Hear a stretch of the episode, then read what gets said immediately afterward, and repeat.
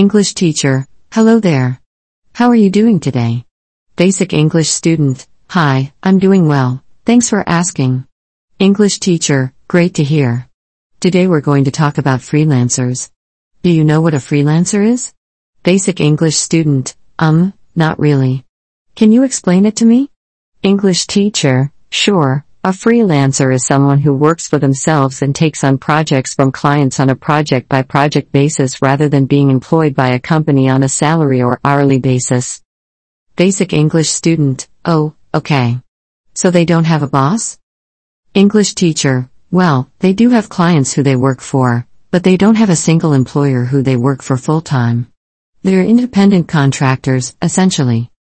Basic English student, I see. So what kind of work do freelancers do? English teacher, that depends on their skills and interests. Freelancers can do all sorts of work, from writing and graphic design to programming and consulting. Basic English student, wow, that's pretty cool. So how do freelancers find work? English teacher, there are many ways that freelancers can find work.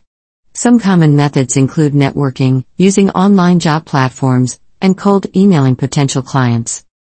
Basic English student, okay, got it. Are there any downsides to being a freelancer? English teacher, well, one downside is that freelancers don't have a steady stream of income like employees do. They have to actively seek out work and there may be times when they don't have any projects to work on. Additionally, freelancers have to handle their own taxes and other administrative tasks. Basic English student, that sounds like it could be challenging. Are there any benefits to being a freelancer? English teacher, absolutely. Freelancers have a lot of flexibility in terms of when and where they work. They can also choose the projects they work on and set their own rates. Basic English student, that does sound pretty good. Do you think being a freelancer is a good career choice? English teacher, it can be a great career choice for some people, but it's not for everyone. It takes a lot of self discipline and motivation to be a successful freelancer.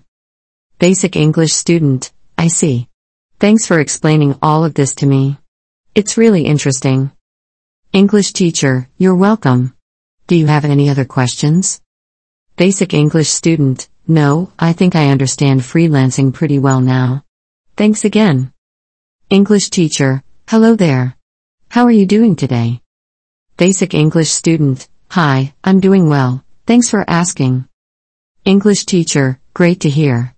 Today we're going to talk about contractors. Do you know what a contractor is?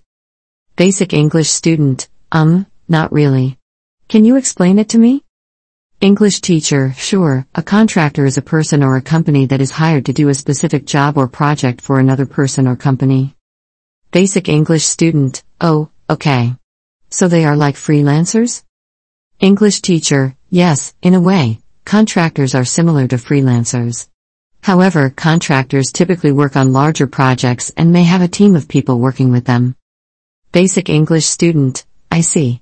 So how are contractors different from employees? English teacher, contractors are not employees of the company that hires them. They are usually hired for a specific project or a set period of time and they are responsible for their own taxes and benefits. Basic English student, okay, got it. Are there different types of contractors? English teacher, yes, there are different types of contractors. Some contractors work in construction, while others work in technology, healthcare, or other industries. Some contractors are also known as consultants, and they provide expertise and advice to their clients. Basic English student, that makes sense.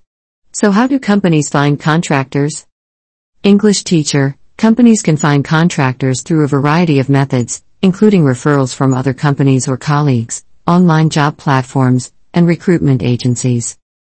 Basic English student, okay, got it. Are there any downsides to being a contractor? English teacher, well, one downside is that contractors don't have job security like employees do. They are usually hired for a specific project or a set period of time and they may have to look for new projects or clients once the current one is completed. Basic English student, I see. So what are some benefits of being a contractor? English teacher, contractors have a lot of flexibility in terms of their schedule and their workload. They also have the opportunity to work on a variety of projects and gain new experiences. Basic English student, that sounds pretty good. Do you think being a contractor is a good career choice? English teacher, it can be a great career choice for some people, but it's not for everyone. It takes a lot of self-discipline and motivation to be a successful contractor. Basic English student, I see. Thanks for explaining all of this to me. It's really interesting. English teacher, you're welcome. Do you have any other questions? Basic English student, no, I think I understand contracting pretty well now. Thanks again. English teacher, hello there. How are you doing today? Basic English student, hi, I'm doing well, thanks for asking. English teacher, great to hear. Today we're going to talk about plumbers. Do you know what a plumber is? Basic English student, yes, I think I know what a plumber is. They work with pipes and fix things like toilets and sinks, right? English teacher, that's correct. Plumbers are tradespeople who specialize in installing and repairing plumbing systems and fixtures, such as pipes, valves, faucets, and toilets. Basic English student, okay, got it. So what kind of work do plumbers do? English teacher, plumbers do a variety of work, including installing new plumbing systems in buildings, fixing leaks and clogs in pipes, and repairing or replacing damaged fixtures like toilets, sinks, and shower heads. Basic English student, that sounds like a lot of work. Are there different types of plumbers? English teacher, yes, there are different types of plumbers. Some plumbers specialize in residential plumbing, while others work in commercial or industrial settings.